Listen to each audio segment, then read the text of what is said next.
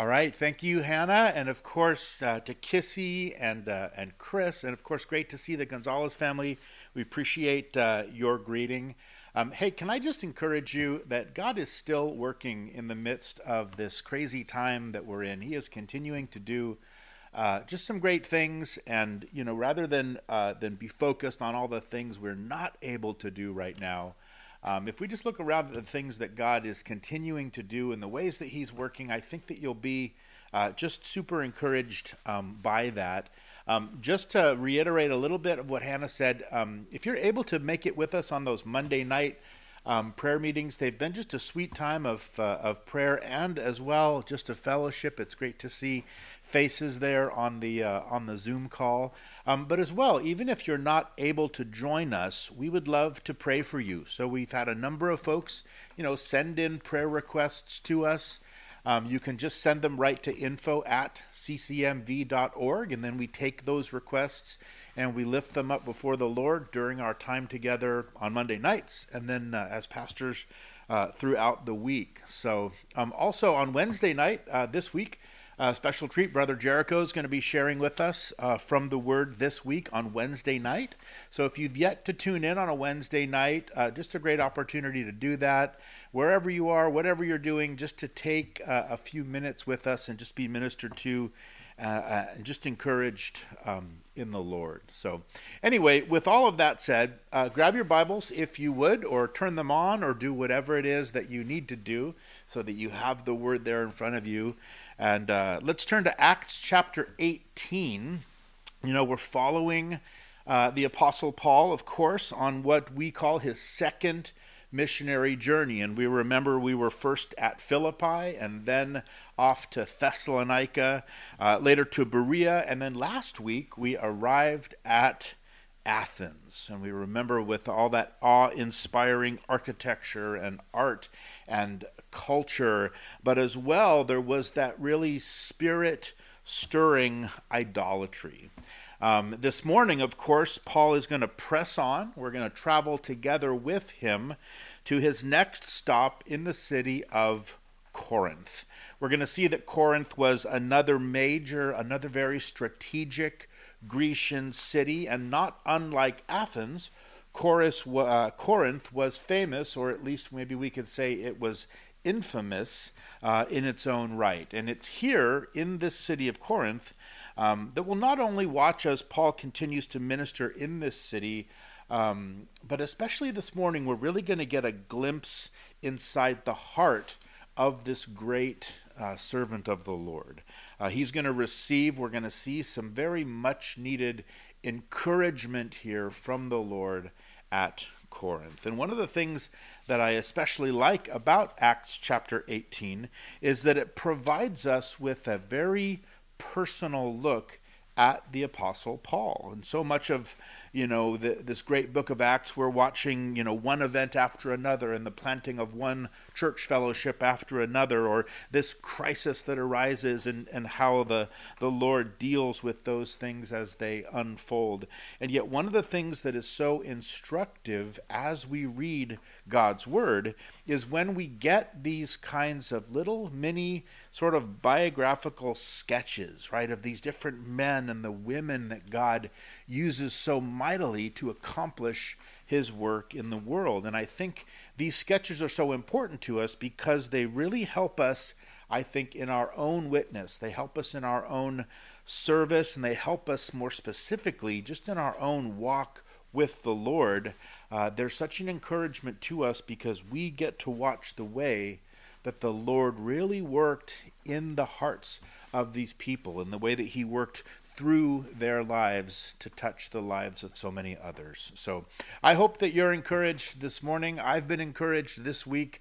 Uh, we're going to see the Apostle Paul is encouraged, but let's just pray and just ask the Lord really to bless us uh, as we look at his word today. So, Father, we thank you uh, as we do every week, Lord, just for the uh, just the privilege, Lord, the solemn privilege that it is that we can come together Lord, that we can come together freely and study your word, Father, these uh, just these timeless truths, Lord, uh, since the before the foundations of the world, Lord, these things that you use, these words to communicate uh, your heart to our hearts. And so we pray this morning, Lord, uh, as we pray every time, Lord, that your Spirit would be our teacher, that you would open our hearts, Lord, to those things that you have for us, Lord. Give us ears to hear what you would say to your church today, we pray, Lord.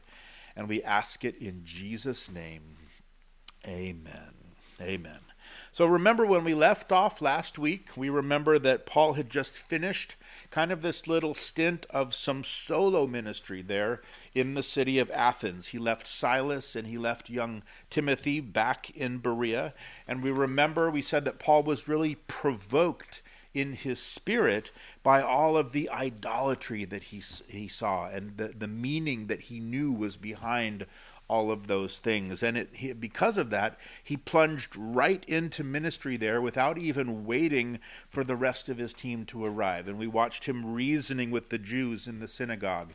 At the very same time, he took his message right out into the marketplace. And there he encountered, remember, we said, some opposing philosophies by some different philosophers. And they invited him up to the top of Mars Hill so that they could hear a little bit more about this new thing that Paul had brought to town. And we watched we watched the apostle Paul really kind of adjust his approach in order to minister more effectively there at Athens, speaking to this in this purely pagan culture to these people who had no framework. They had no context at all for that one true creator God of Israel. Unfortunately, we saw that as a result of the, the shallow, thorny soil and all those weeds that grew in it because of the intellectual pride that puffed up these people, we saw that the Athenians' overall response to the gospel was a little bit apathetic. And though it said that there were some that did believe, and we pick up now, right from that point, in verse 1 of uh, chapter 18, where we read that after these things, so after the things at Athens, it says, After these things, Paul departed from Athens and went to Corinth. Now, Corinth, as we said, was a major city in the Roman Empire. It was a, right at an important crossroads of trade and of travel. It was right along the route which carried most of the traffic east and west between Rome all the way out into Asia. And it was a city actually that had two different seaports. In a lot of ways, it was kind of a rival to its northern neighbor Athens. In addition to be, being famous as a commercial center, Corinth was also a political center. It was the, the government capital of that particular state of the Roman Empire. So it had all of the power and the prestige and all of the money that comes with being one of those capital cities. It was also famous with its fascination for sports as well as architecture. You may have heard the, the term a, a Corinthian column, and of course, that comes right here from the city of Corinth. But in addition to being famous for all those things, most of all, it was famous throughout the entirety of all of the Roman Empire. It had this remarkable reputation for loose living, for drunkenness, for unchecked hedonism, and especially for sexual immorality. Now, the Roman Empire was no innocent empire, and yet Corinth had earned its spot and really stood out as its most wicked city by far. There was actually a common saying back in that day that if someone was acting like a Corinthian, that it meant that they were living licentiously or they were acting in a drunk way. It, was to be said that if you were in the company of a Corinthian companion, that meant that you were with a prostitute. And in fact, Corinth was a center for the worship of Aphrodite or Venus, right? The goddess of love. And they had a major temple there where she was worshiped. And in fact, the temple priests of Venus there had more than 10 1,000 male and female prostitutes who were rented out day by day to the thousands and thousands of sailors and merchants and travelers that would have come into Corinth on those ships from all around the ancient world. Uh, some might compare Corinth to Las Vegas. The only problem with that comparison is that Las Vegas wouldn't even begin to give us a glimpse of what the ancients said was the degradation there in Corinth. Las Vegas would probably look a little bit more like a church barbecue, right, compared to what was being allowed and what was prospering there in that city in Corinth in the Roman Empire. So it's into all of this that we imagine Rabbi Paul arriving, right, all alone after his experience there at Athens. And though we know that Paul must have known kind of what he was going to expect there, all of a sudden he would have, the, the reality, he would have just been confronted with this wickedness. And I would have to think that nothing could have really prepared him for what he witnessed. The, the level of depravity must have been so disheartening for this man who was such a spirit filled man of God. And it's interesting to consider that Paul's letter that he wrote to the Romans, he wrote during his stay here at Corinth. And so it's not surprising, you know, when we read what is what is Paul's most blistering expose of the outworking of unchecked sin that we read there right in Romans chapter 1, we can just imagine that Paul didn't have to sit around in Corinth wondering, you know, racking his brain, using his imagination, thinking, you know, what could I write to really let people know how wicked sin actually is? Well, all Paul needed to do was open the front door. Right? All Paul needed to do was draw back the blinds or open up the look out the window, and all of it was being lived out right there before his eyes. And the point to all of this is that it, it is in this city that the Holy Spirit would use Paul to establish what would become one of the most famous, and we suspect one of the largest churches in all of the first century.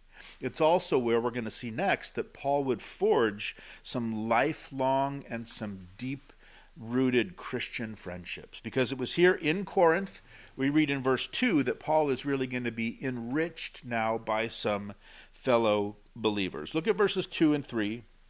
It says that Paul found a certain Jew named Aquila, born in Pontus who had recently come from Italy with his wife Priscilla, because Claudius had commanded all the Jews to depart from Rome. And he came to them. And so, because he was of the same trade, he stayed with them and worked, for by occupation they were tent makers. So here we see the start of what would be one of the most important relationships, really, in all of the, the New Testament, between the Apostle Paul and this man named Aquila and his wife Priscilla. Paul would later say that they were his fellow workers who had risked their own necks for him. Right? We're going to see eventually they'll start to travel with Paul and they'll minister with him. They're going to become an important part of his team, and he was very thankful to the Lord for them. And it seems that this godly couple had fled to Corinth from Rome, driven out by an edict that we know historically occurred in about AD 49 or AD 50. It came from Claudius Caesar, right, expelling all of the Jews from Rome because of what one Roman historian described as these constant riots which were occurring within the Jewish population there. And so, what it seemed is that these riots were the result, one author explains, of dissension and disorder within the Jewish community of Rome, resulting from the introduction of Christianity into one or more of the synagogues of the city. And so here we have Aquila and Priscilla, likely already converted Christians in Rome, fleeing the city now, living and working here in Corinth in their trade as tent makers, or more literally, that means leather workers. And it's a skill which we see Paul shared with them, and so he started to labor alongside of them in order to support his missionary lifestyle. Now, today we'll often use that term tent making to refer to any work that a missionary or maybe a, a church planting pastor will do to support themselves on the mission field. And Paul's tent making was an important part of his ministry, although he, he recognized and he wrote and he taught about the rights he had as a minister to be supported by those that he was ministering to. Right? The scriptural pattern, Paul says in 1 Corinthians 9, is that the Lord has commanded that those who preach the gospel should live from the gospel. And yet, what we see is that Paul very often voluntarily supported himself in his missionary and preaching work with this tent making so that no one could ever accuse him of seeking converts simply for the sake of his own personal profit. Now, we can only imagine, right, this tent making, how enriching it was for Paul to find this Christian fellowship with these people in the midst of all of this wickedness of Corinth. You imagine them sitting there for hours daily, right, working with the leather, talking together about the grace of God, sharing the things of God and, and their common faith that they had in the Lord Jesus. They would do this every day, and then each week, we read in verse 4, it says that he reasoned in the synagogue every Sabbath and persuaded both Jews and Greeks. So here we see Paul doing what Paul always seems to be doing, right? Spending the Sabbath days in the synagogue, reasoning from the scriptures with the Jews and those God fearing Gentiles who would have been there. Again, laying out for them all of those Old Testament prophecies that pointed to Jesus of Nazareth. And Paul's ministry approach here, we see again, it's as systematic as Paul is steadfast. And again, we can't help but be amazed at Paul's faithfulness, even in the face of all of this past opposition that he had faced at the hands of his Jewish brethren. Not to mention the riots, not to mention the beatings. And yet, in city after city, he continued to be obedient to this calling of taking the gospel message to the Jew first. And we read in verse 5 that it's as he was engaging already in this ministry, it says in verse 5 that when Silas and Timothy had come from Macedonia, Paul was compelled by the Spirit and testified to the Jews that Jesus is the Christ. Now, we remember that Paul had left Silas and Timothy back in Berea. He'd gone on to Athens. At Athens, he sent word to them for them to join him. And so it was here that they finally caught up with Paul here at Corinth. And if you if you put together the pieces from other parts of the New Testament, what we know is that when Silas and Timothy came to Paul here at Corinth, they brought him some very good news. First of all, there was this report that the Corinthians back in Thessalonica, in addition to Berea, that they were all growing in the faith and that the, the new church there was doing well despite all of the persecution that they were facing. We also know, in addition to this good news, that they brought Paul a financial gift from the church at Philippi. Again, another church where Paul had spent a very limited amount of time, and yet something deep and something permanent had been established between him and them, and they became great supporters of his ongoing work. And this financial gift that they gave allowed Paul to put aside and abandon kind of his tent making work as a means of trying to support himself and give himself fully to testifying about Jesus in Corinth full time without any kind of distraction. If you're using the NIV translation, you'll notice there in verse 5, Paul was compelled by the Spirit. The NIV translates it as Paul devoted himself exclusively to preaching. And honestly, I think that the sense of the verse is that it's both of these things. So, no doubt the provision from the Philippians had encouraged Paul practically so that he could set himself full time to preaching the gospel. But it was the good news of that re and that rekindled fellowship, I think, that Silas and Timothy that they brought, that must have encouraged Paul spiritually. Some have even pointed out that although we find in verse 4, it says that Paul is reasoning there in the synagogue before Silas and Timothy arrive. Notice here, it was after their arrival, after the encouragement that came with them. There it says now that Paul is testifying to the Jews that Jesus is the Christ. And I, I think the sense here is that Paul was emboldened and that he was encouraged by the Holy Spirit. And he throws himself more fully, if you will, into the work here at Corinth in, in even greater sense of zeal than he had before, because I think he was emboldened through his fellow workers as, as Silas and as Timothy arrived, Paul was refreshed and revitalized. And of course, this is the power of encouragement within our Christian service. And we can all imagine when we think about whatever the ministry is that God has called us to, that there's always some dis- degree of discouragement in it. There's always some degree of opposition that comes along with it. But you imagine here Paul Paul has been driven from city after city after city, right? He's devoted his life to this calling that God has placed upon him, and then to receive this sense of good news about the Thessalonians and the Bereans, and also, you know, from the Philippians. What an encouragement that would have been to him.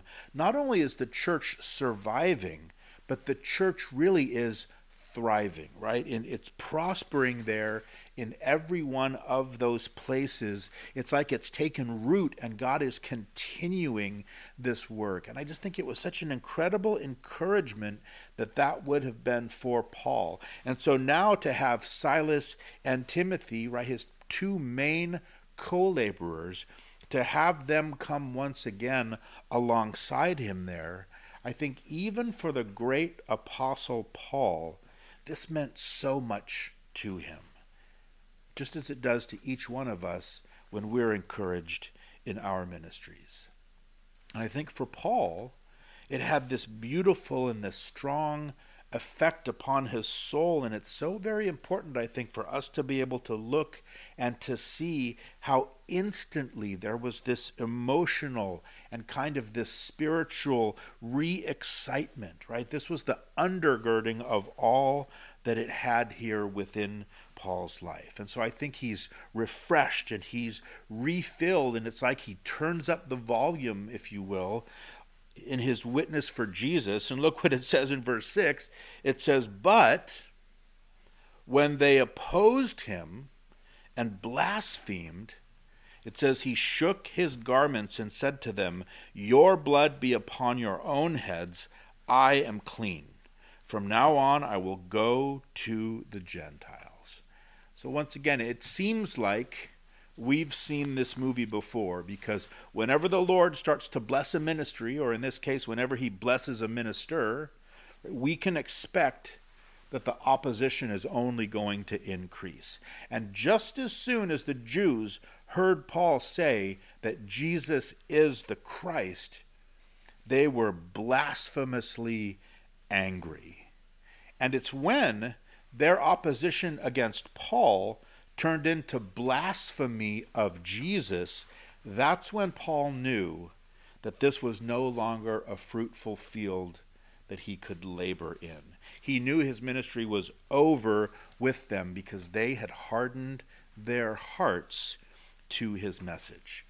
And so we see he makes this dramatic display. Basically, it's his way of expressing his rejection over their rejection, and he uses these two very powerful, what would have been recognizable images to them from the Old Testament, just to really communicate to them how serious their sin was, right? Shaking the dust off of his garments, like shaking the dust off your sandals. It's like saying, Look, I don't want to have any part of your wrong decisions. I don't want to carry anything of yours with me in this. And then, in a reference to the prophet Ezekiel, Paul says that he is innocent, right? I'm innocent. I don't have any responsibility for the judgment that you ultimately are bringing upon yourselves. He said, I'm taking this life saving message that I have and I'm taking it now to the Gentiles. Once again, I think this is instructive for us because when we're involved in a witnessing experience, right, as we're sharing the gospel with another person, at the point that it turns into an argument, or that it becomes a conflict, or certainly at the point where they, they, there's blasphemy of some kind, that witnessing experience is over. Right? It's time to wrap that one up. It's time to walk away and it's time to go find someone else who's willing to listen to us. Because really when you when you break it all down, when we share the gospel with somebody, all we are doing is presenting to them this offer of salvation with God right? We're offering them a gift from God. We're offering them the forgiveness of sins and everlasting life, and we're offering them a personal relationship with God. And if a person doesn't want that, then that's fine. We need to leave them to the Holy Spirit, pray for them, and move on to the next person. Here, Paul later would write this to Timothy he say that a servant of the Lord must not quarrel, but be gentle to all, able to teach, patient, in humility correcting those who are in opposition, if God perhaps will grant them repentance, so that they may know the truth, and that they may come to their senses and escape the snare of the devil, having been taken captive by him to do his will. And that's precisely what we see Paul do here. Right? As he promised, he went to the Gentiles. And then look in verse uh, 7. He didn't have to go very far, did he? Because it says that he departed from there and he entered the house of a certain man named Justus, one who worshipped God, whose house was next door to the synagogue. So, where did Paul go? He left the synagogue and went right next door where he found this man named Titus Justus, right? A God fearing Gentile who had converted to Christianity and now whose home Paul would use as the new kind of base of his preaching operations there in Corinth, right next door to the synagogue. So, talk about provoking the Jews to jealousy.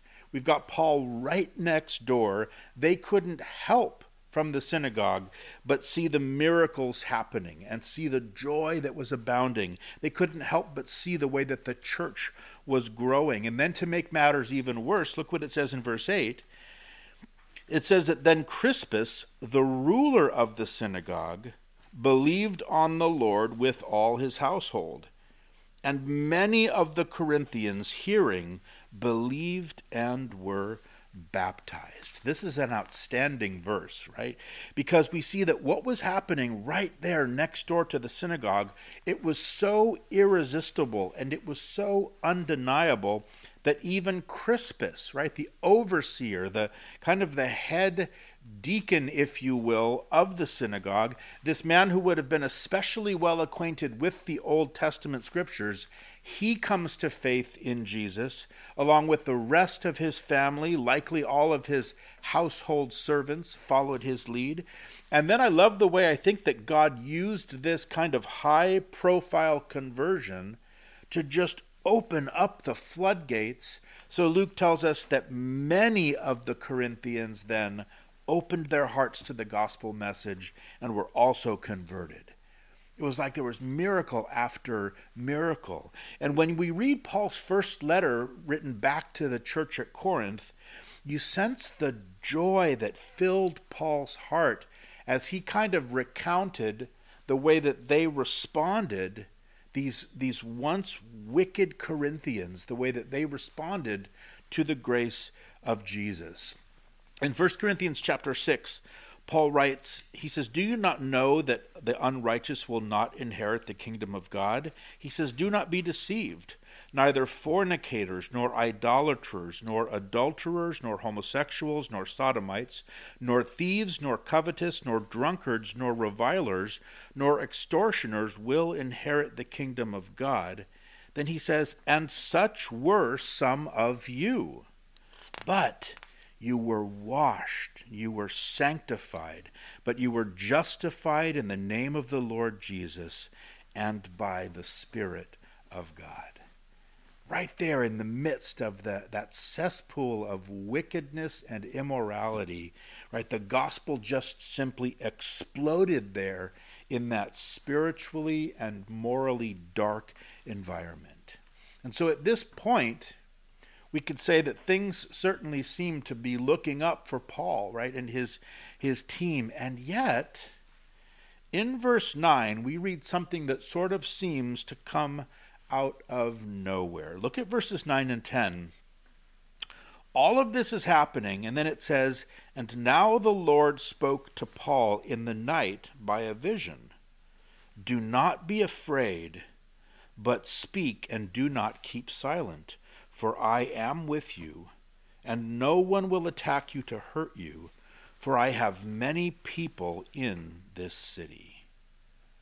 Now, if the Lord Jesus appeared to Paul in a vision at night saying, Don't be afraid, then of course we can only assume that Paul must have indeed what? He must have been afraid. But why? Well, I think it makes perfect sense because Paul, too, had seen this movie before. And it was precisely now, as he saw this great spiritual awakening beginning to happen, that Paul knew exactly what was coming next. Because he was starting to realize that whenever he saw all of this external gain, that what followed was always some personal pain, right? All of these things, these exciting things that were happening externally, but the Apostle Paul internally was in the middle of a very great and a very personal crisis, and he needed to be encouraged by Jesus. You know, I think when we look at Paul's life here in the scriptures, we naturally tend to look at it like spectators, right? We watch him going from here to there and then going off to this other place and then doing this and doing this other thing and, and, and, and so on. But if we can just pause for a moment and again try to put ourselves into Paul's shoes, as all of this is unfolding there in the city of Corinth, that this is simply a repeat of a very familiar pattern for Paul. Right? Okay, I go to a new city, I go into the synagogue, I reason from the Old Testament scriptures that Jesus is the promised Messiah, and I preach the gospel to them, and I call on them to put their faith in Jesus for salvation, and a bunch of people get saved, and then this provokes jealousy from the unbelieving religious Jews, and then it's just about at this point when my beating usually occurs, or when some kind of a riot is going to erupt in this city with this mob that has a single desire to tear me limb from limb. And we know that this happened in Paul's ministry over and over and over again in Antioch of Pisidia, and then in Derbe, and then in Philippi, in Thessalonica, and in Berea. And when we come to chapter 18 here in verse 9, this is exactly where Paul was in this very same progression, but now here in the city of Corinth. And, Paul had not only seen this movie over and over and over again, but he had also seen how it ended over and over and over again. And Paul was afraid. Now, we don't often think about Paul in terms of being afraid, but he was afraid. And he very candidly admits it when he writes to the Corinthians again in that first letter he writes in 1 Corinthians chapter 2 he says that I was with you in weakness in fear and in much trembling again why would Jesus tell him not to fear unless he was afraid and why would Jesus tell him specifically that no one will attack you to hurtly to hurt you unless Paul was afraid specifically that he was about to be attacked and that he was about to be hurt once again. And I, I think it's important again that we pause and we just take some time to think about the cumulative effect of having been kicked out of Antioch and Thessalonica and Berea. We think about the beating and the imprisonment there that happened in Philippi. We think about being stoned and left for dead right there at the city limits of Lystra. And the fact is that as he's in this place, in the city of Corinth, think about it the wounds that he'd received from that beating in Philippi are probably just recently healed.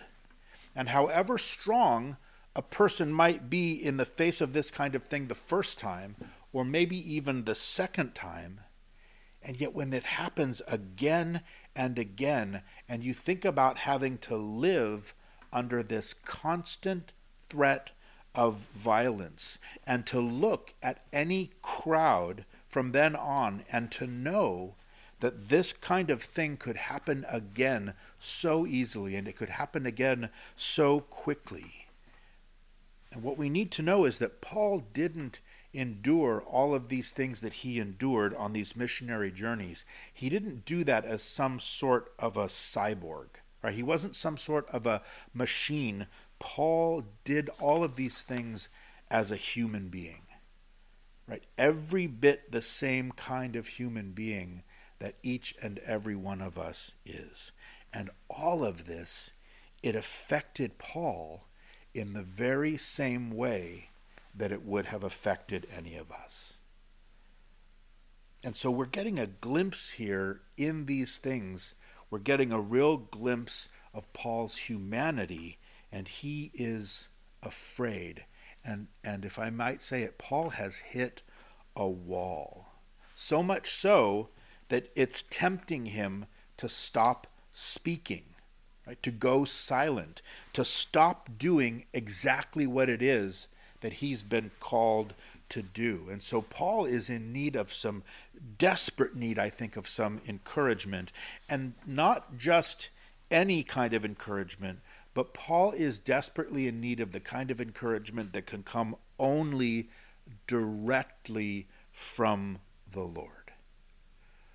And I think probably each one of us as Christians have been in a place in our own lives where we are in desperate need of some encouragement, and the trial is so deep, right? The, the trial is so difficult that we find ourselves in that, as wonderful as the encouragement might be from a friend or from a family member or even from a fellow Christian or from 10 of those people put together, we know that as wonderful and as powerful as that might be in some trials, that that just won't even make a dent in this particular trial. when we've reached that point where we say, you know, I have to hear something directly from the throne of God in this circumstance. In order for me to be able to regain some sort of perspective in this situation and to be able to just move forward in God's call upon my life. And if I don't hear that, I will not survive. I won't survive in my calling. I won't survive in anything in my life. And I think that that's precisely the place that Paul finds himself. And so what we see is that Jesus comes to him personally with this encouragement that he needed to not fear. Fear is such a powerful emotion, isn't it? And I think every single one of us is familiar with the kind of power that fear has, perhaps especially this kind of fear that Paul was experiencing, right? The fear of people, right? Or, or really the fear of man, as the Bible calls it. That deep sense of danger and insecurity, of some kind of threat, maybe a physical or even just an emotional circumstance. And this is a truly awful emotion to experience in its own right. And yet, I believe that for the child of God, this kind of fear is not just an awful emotion to experience, but it is truly dangerous for us. And it's dangerous because it can so overtake our lives in a moment that we really run the risk. We are right there tempted to take control of the direction of our lives, to take back control of our decision making, and then to begin to make all kinds of decisions in our life, whether it concerns things that are big or it concerns things that are small. But we're tempted to take back that control and start making those decisions completely independent of the Lord. And we start to make these kinds of decisions with just one thought in mind, and that is what will bring me the quickest relief from this paralyzing fear? What is it that will get me out of this circumstance that the, is the source of these fears? What's going to get me out of this thing the fastest? And that's the power of fear in our lives. And it always, all, almost always ends up right, under this kind of a motivation. It always ends up that we make very bad decisions. When we're motivated by fear, we make bad decisions that end up creating new circumstances that are actually even more filled with fear than the circumstance was before. And that's precisely why Solomon wrote in the book of Proverbs, Proverbs 29 25, which we just read this past week, he says that the fear of man brings a snare, right? It's a trap, he says. That's the fear that Paul was experiencing at this time in his ministry. It's this fear that threatened to lead him into exactly the wrong decision concerning his life and exactly the wrong direction related to his ministry.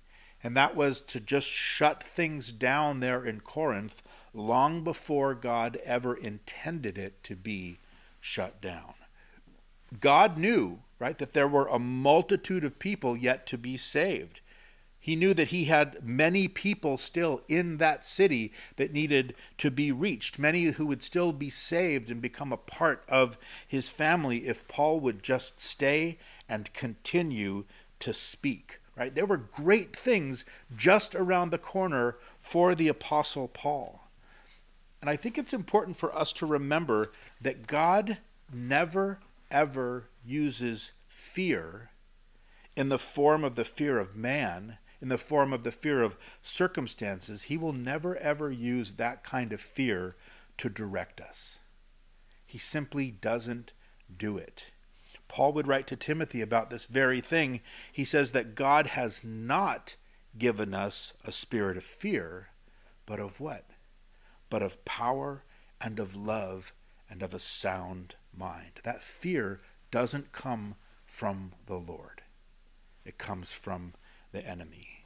Instead, what the Lord will do is he'll use his word right? He'll use some other form of divine revelation, maybe even like this vision here that Paul's experiencing. He'll use that coupled with his Holy Spirit in conjunction with our faith. And that's why the second part of Proverbs 29 goes like this It said that the fear of man brings a snare, but what? Read it with me. Whoever trusts in the Lord shall be safe. And I know it's such a hard thing to do, but it is so very important to resist the temptation to allow fear to be what drives our decision making. But at those moments, to be able to just pull back, pull back from all of that, and then to receive the very same thing that Jesus brought to Paul here. And that was a reminder of his presence in Paul's life a reminder of his protection over Paul's path and this promise of Paul's future success. These are the same things that the Lord Jesus gives to us, and these are the things that will calm down our fears and then bring that heavenly perspective back into our lives. Remember, and then we'll move on, I promise, but remember, it was at this point in Paul's life, after this crisis of fear in his ministry, this is when we know that he would write this to the Romans. In Romans 8, starting in verse 31, he says, What then shall we say to these things? If God is for us, who can be against us? He who did not spare his own son, but delivered him up for us all, how shall he not with him also freely give us all things? Who shall separate us from the love of Christ? Shall tribulation or distress or persecution or famine or nakedness or peril or sword or fill in the blank with your own trial this morning? He said, Yet in all of these things, we are more than conquerors through him who loved us. He says, For I am persuaded that neither death nor life, nor angels, nor principalities, nor powers, nor things present, nor things to come, nor height, nor depth, nor any other created thing. It's like Paul is just ransacking the universe to try to find something that might separate us from the presence and the love of God. And he says, There's nothing he says, None shall be able to separate us from the love of God which is in Christ Jesus our Lord. And Paul knew that the solution to his fear was simply to obey the command of Jesus to not be afraid. Right? And to stay and continue there in Corinth speaking and not keeping silent. Keep getting the word of God out. And so look what it says in verse 11. He's continuing in his calling. It says there that he continued there a year and six months, teaching the word of God among them. So Paul continues knowing God was with him, knowing that people were going to be saved. And during those 18 months of witness, Paul saw scores of victories in spite of all of Satan's opposition. The lives of countless sinners were transformed through the Word of God according to the grace of God. And Paul, because he stuck it out, Paul got to see proof of all of these promises of Jesus. And quickly, we see that in the remainder of our text today because it was as Paul was ministering there, sometime during this next year and a half. Look what it says in verse 11 that when Gallio was proconsul of Achaia, the Jews with one accord rose up against Paul and brought him to the judgment seat, saying, This fellow persuades men to worship God contrary to the law. So, just as Paul anticipated, here the unbelieving Jews tried to silence him by bringing him before this man named Gallio, right? This newly appointed proconsul of that region. The Jews are accusing Paul of preaching this new religion that wasn't permitted according to Roman law. Verse 14, it says that when Paul was about to open his mouth, Gallio said to the Jews, If it were a matter of wrongdoing or wicked crimes, O Jews, there would be reason why I should bear with you. But if it is a question of words and names of, and your own law, look to it yourselves. For I do not want to be a judge of such matters. Verse 16 said that he drove them from the judgment seat. Also in Proverbs 21, Solomon wrote that the king's heart is in the hand of the Lord, and like the rivers of water, he turns it wherever he wishes.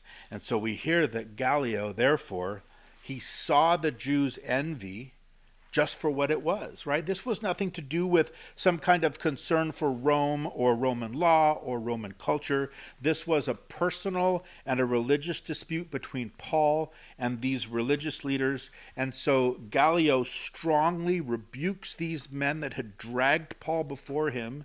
He forcefully had to have them removed from his presence.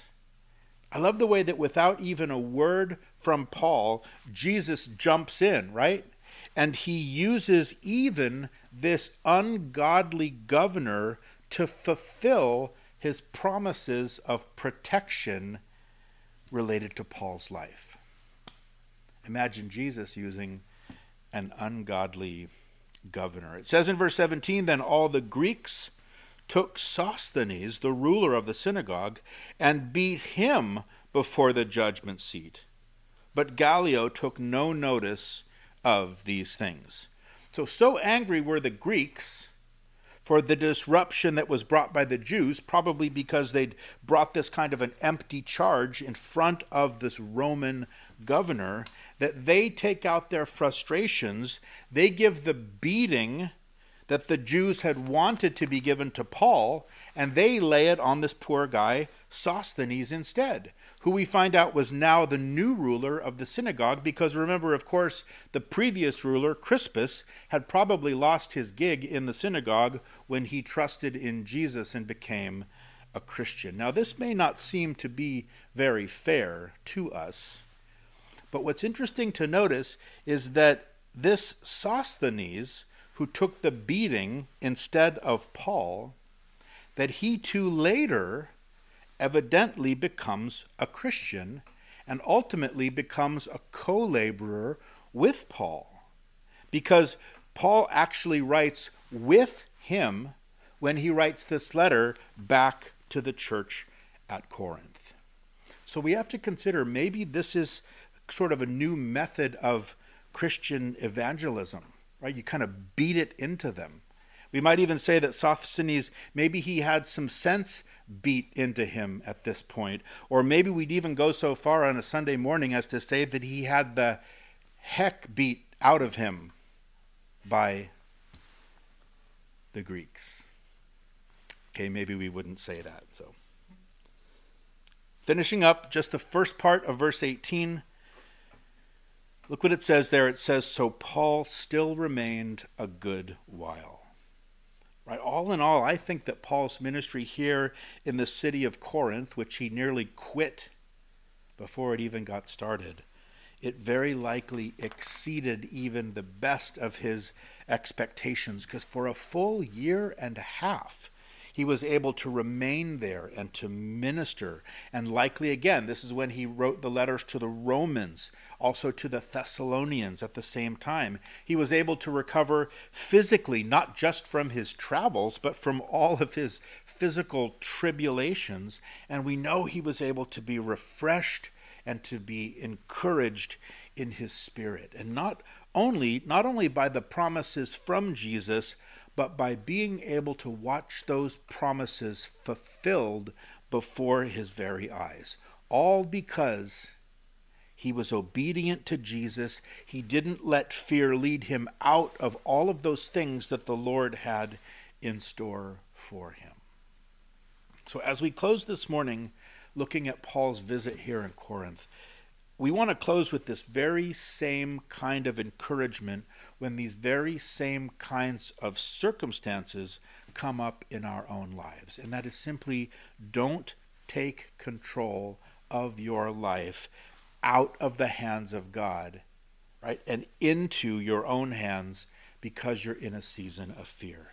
And if you're listening this morning and if you are in the middle of doing that today, stop doing that today.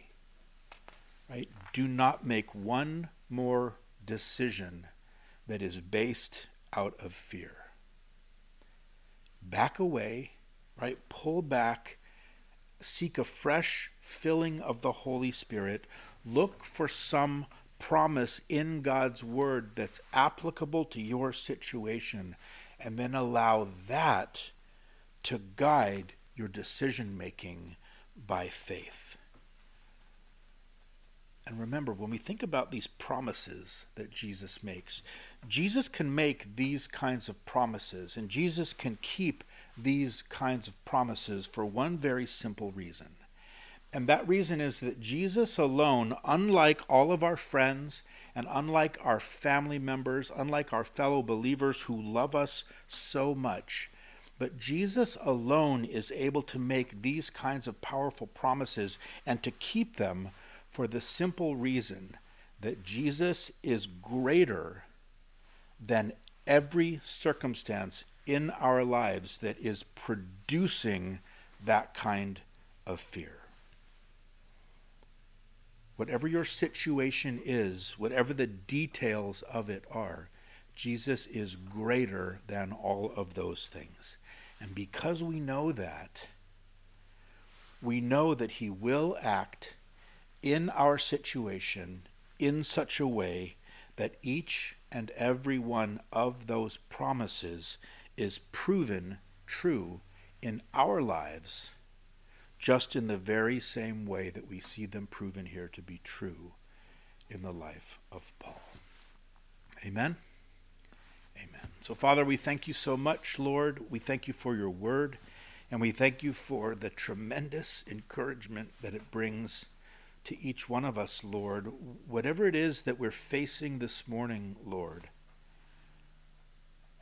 we pray that that fear wouldn't grip us, Lord, and wouldn't lead us out of your will, Lord, but that we would stop, Lord, and that we would just rest in the precious promises of your Son Jesus, Lord, and that we would entrust that situation, Lord, we would entrust that fear to Him, Lord, allowing Him to work. Lord, allowing you to show yourself strong on our behalf, on our behalf, Lord, allowing you to to uphold us with your righteous right hand. And so we thank you, Lord, and we praise you, Lord, expectantly for what it is that we know in Jesus' name. Amen. I love you, Lord, and I lift my voice to worship you. O my soul, rejoice. Take joy, my King, in what you hear. Let it be a sweet, sweet sound in your ear. Let it be a sweet, sweet sound in your ear. God bless you guys this week. And I just pray that the Lord would pour out his grace upon you and that that grace would just wash away whatever fears uh, are in your way today. Amen. Amen. God bless you guys.